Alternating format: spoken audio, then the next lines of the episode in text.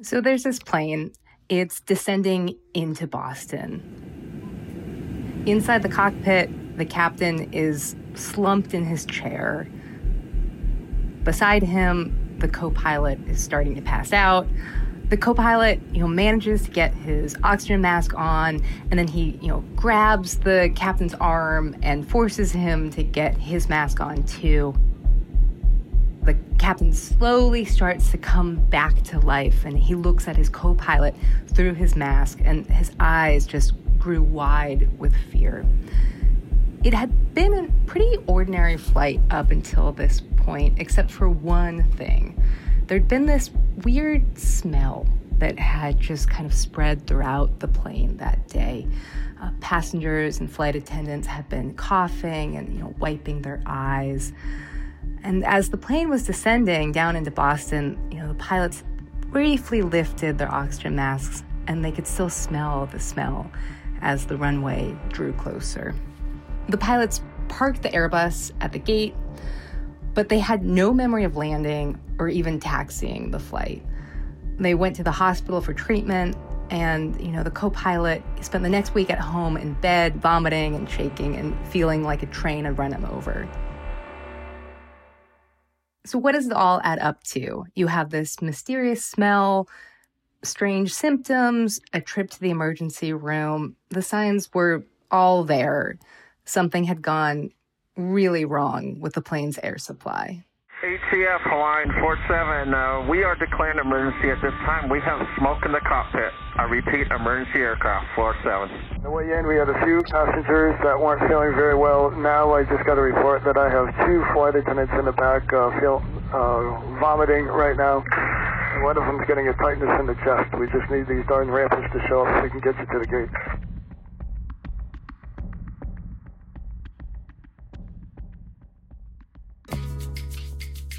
I'm Gustavo Arellano. You're listening to The Times, daily news from the LA Times. It's Monday, April 11th, 2022. Today, what we breathe when we're on a plane.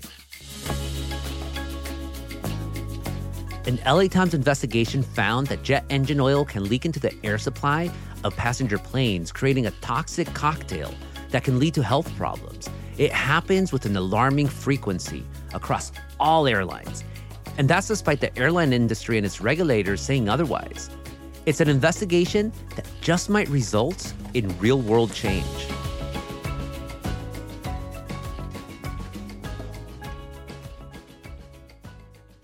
Kiera Feldman is a reporter for the LA Times, and you heard her at the beginning of this episode with a disturbing anecdote about what this air quality problem on planes can cause. Kiera, welcome to the Times. Thanks for having me. I haven't flown on a plane in, oh, geez, like two and a half years at this point. So remind me how air circulation works on a plane. So, it's a little known fact of air travel that the air you breathe on a plane comes directly from the jet engines. It's called bleed air, and it's safe normally.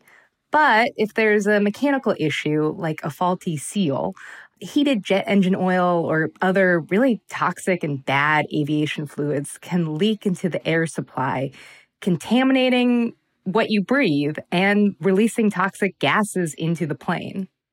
When the air supply becomes contaminated on a plane, it's called a fume event.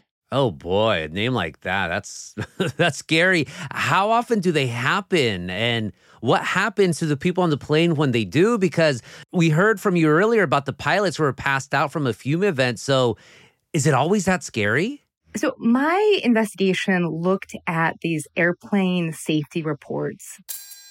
And I found that between January 2018 and December 2019, there were at least 362 fume events that these crew members had reported themselves.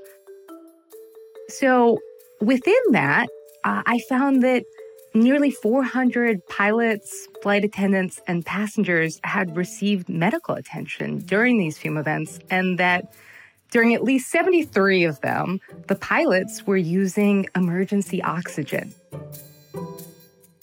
Now, if you think about it, that's kind of scary to imagine that, you know, you're sitting in the back of the plane thinking that everything's good. while your pilots are up there using emergency oxygen. And it's actually worse than that. Four dozen pilots were described as impaired to the point of being unable to perform their duties. I mean, this was really quite scary stuff pilots described in these reports, saying things like, you know, we were becoming more and more incapacitated. In a number of them, the captain described handing over the controls of the plane to the co pilot because they felt that they weren't in any kind of condition to fly the plane. You know, people becoming confused and unable to think straight, dizzy. There are a lot of reports of flight attendants vomiting and passing out. Uh, a number of seizures were reported. You know, passengers having trouble breathing, even children getting rushed to the hospital. And there were actually a, a shocking number of cases where on the ground, the pilots of the plane had opened the windows in the cockpit and were sticking their heads out to get fresh air. Wow. I, again, I have not been on a plane for a while, but sometimes you go on and you're like, something's wrong with the air. But how would you know if you are part of a fume event outside of people, as you described, vomiting or fainting or something other like that happening? That's a really good question. One thing that I found pretty scary about this reporting is that passengers are often totally unaware that a fume event has happened. They can be odorless, and some of the most common symptoms of exposure are things like headache or fatigue, really indistinguishable from jet lag. So they do have a number of common smells that are associated with a fume event. And they're often described as having a dirty socks smell. But you know, this is a really imprecise science you know, what might smell like dirty socks to one person. Another person might smell nothing at all, or they might say it smells more musty to me. And these, you know, kind of smell descriptions are really remarkably official.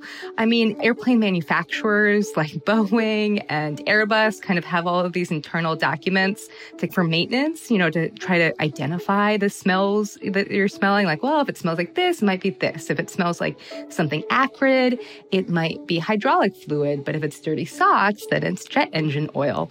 I should also mention that you know, just because you're in a fume event doesn't necessarily mean that you're going to get really sick and that's really bad. I mean, some of them actually cause no apparent health effects, and there's really a wide range of severity for these events, and also that no federal authorities have ever attributed a crash on a commercial airplane to fume events. But there are these really kind of scary, disturbing emergency scenarios that play out pretty frequently. So it's literally a smell test to determine if there's a fume event. It's literally a smell test. Uh, and yeah, yeah. there's even these like pilot checklists. So pilots are up there, they have their own checklist that they're consulting. I mean, I, I had a copy of the American Airlines checklist, and there's kind of this whole layout. Well, oh, well, if it smells like burnt chicken, it might be a bird strike. But if it smells like dirty socks, then you might have jet engine oil in the air supply. If it smells like a burnt pan, that might be a catastrophe. Oh, yeah, yeah. Um, there's no sensors, at least, to be like a warning system to that, hey, something's wrong? You'd think that there would be sensors. Airplanes have sensors for just about everything else you could possibly imagine. But here's the thing airlines have actually been asking Boeing to install sensors for years, and Boeing decided against doing it. So, my reporting found that Boeing managers had legal concerns that went beyond any kind of technological worries about whether a sensor could be designed. One senior Boeing engineer wrote in an email that the biggest impeding factor is the legal issues. And then in another email, he wrote, How long will it take until these readings have to be recorded and, and available, not only for maintenance, but for the lawyers? And so the, the real fear inside Boeing seems to have been that if there are sensors, then uh, pilots and flight attendants and passengers might find out what they were exposed to during a fume event and use that information during a lawsuit against Boeing once they're sick. Wow. So no sensors, just a smell test. Uh, how about masks? You know, we're all pretty comfortable with them now. So do masks protect us from inhaling any toxic fumes inside of airplanes? Unfortunately, no. Um, the kind of masks that you use generally like an N95 or a surgical mask, those are for particles and they don't protect you from toxic gases. So good luck. right. Go go up in an airplane, just like you know, it was already dangerous to begin with, but now there's another thing to worry about as you uh, take off the runway. right, and I should explain kind of what it is that you should be worried about. Jet engine oil has some really toxic stuff in it. I mean, there is a neurotoxin in it called tricresyl phosphate, which scientists have known is damaging to the nervous system since the 1930s. So there's a lot of literature that says this can, you know, cause all kinds of issues for people after exposure, like memory problems, tremors, difficulties concentrating. I even found instances, very, very well documented cases in which, you know, pilots had brain damage after fume events. It seems like a lot of doom and gloom so far, but coming up after the break, there might be some relief on the horizon.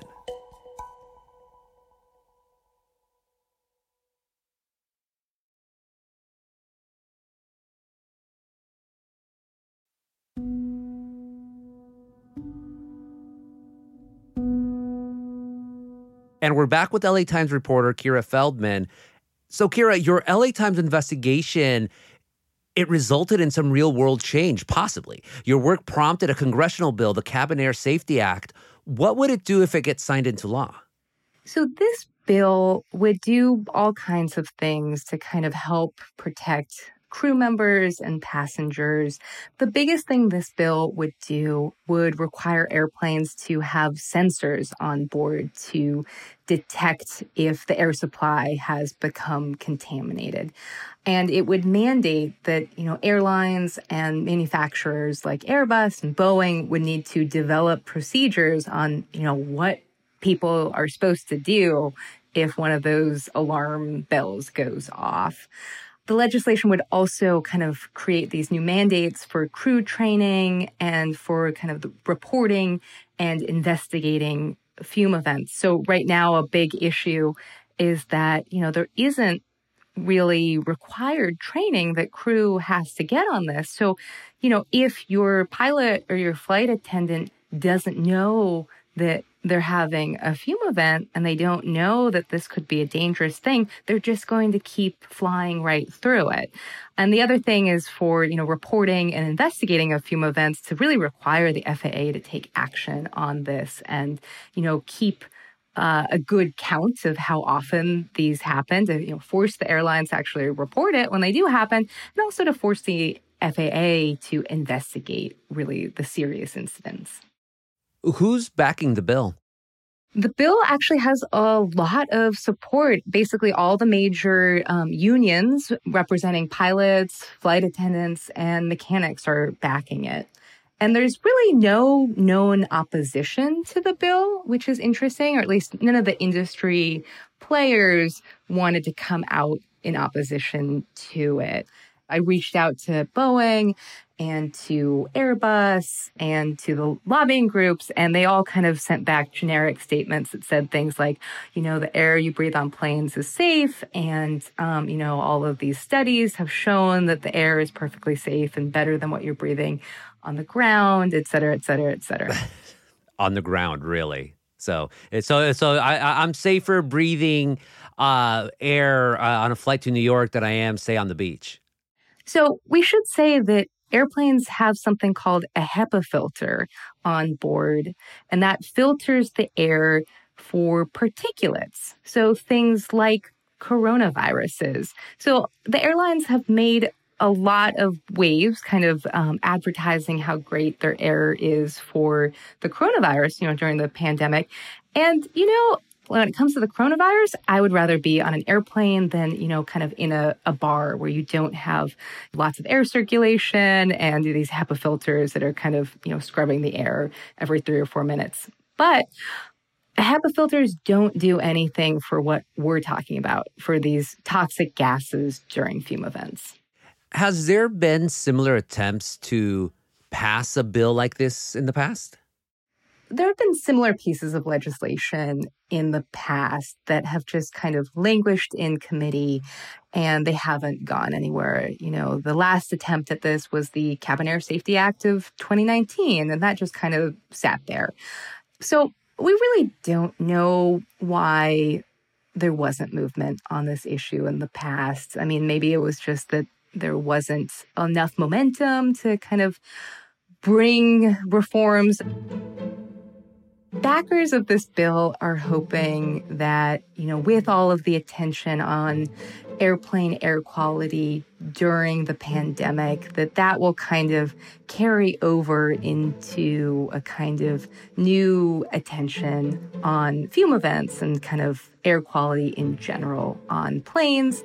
And it's also just simply the reality that um, awareness of this issue has really been growing in recent years. There's a number of peer education mm-hmm. efforts that the unions have been doing, and kind of pilots are starting to get much more active on this issue.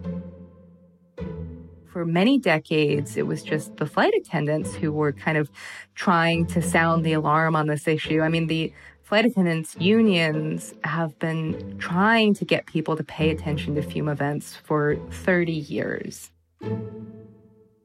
So you see far more momentum this time around than in previous attempts. It seems like there might be some more movement on this bill this time around, or that's really the hope among kind of the pilots and the flight attendants who I've been talking to for this reporting. They're really frustrated that, you know, it's been years and years and years of kind of basically nothing changing on this issue. So the real hope is that this time will be different.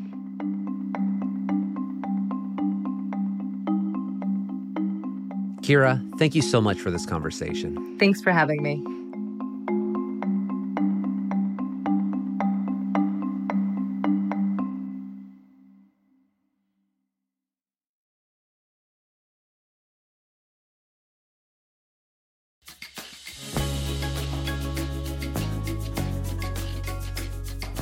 And that's it for this episode of The Times, daily news from the LA Times.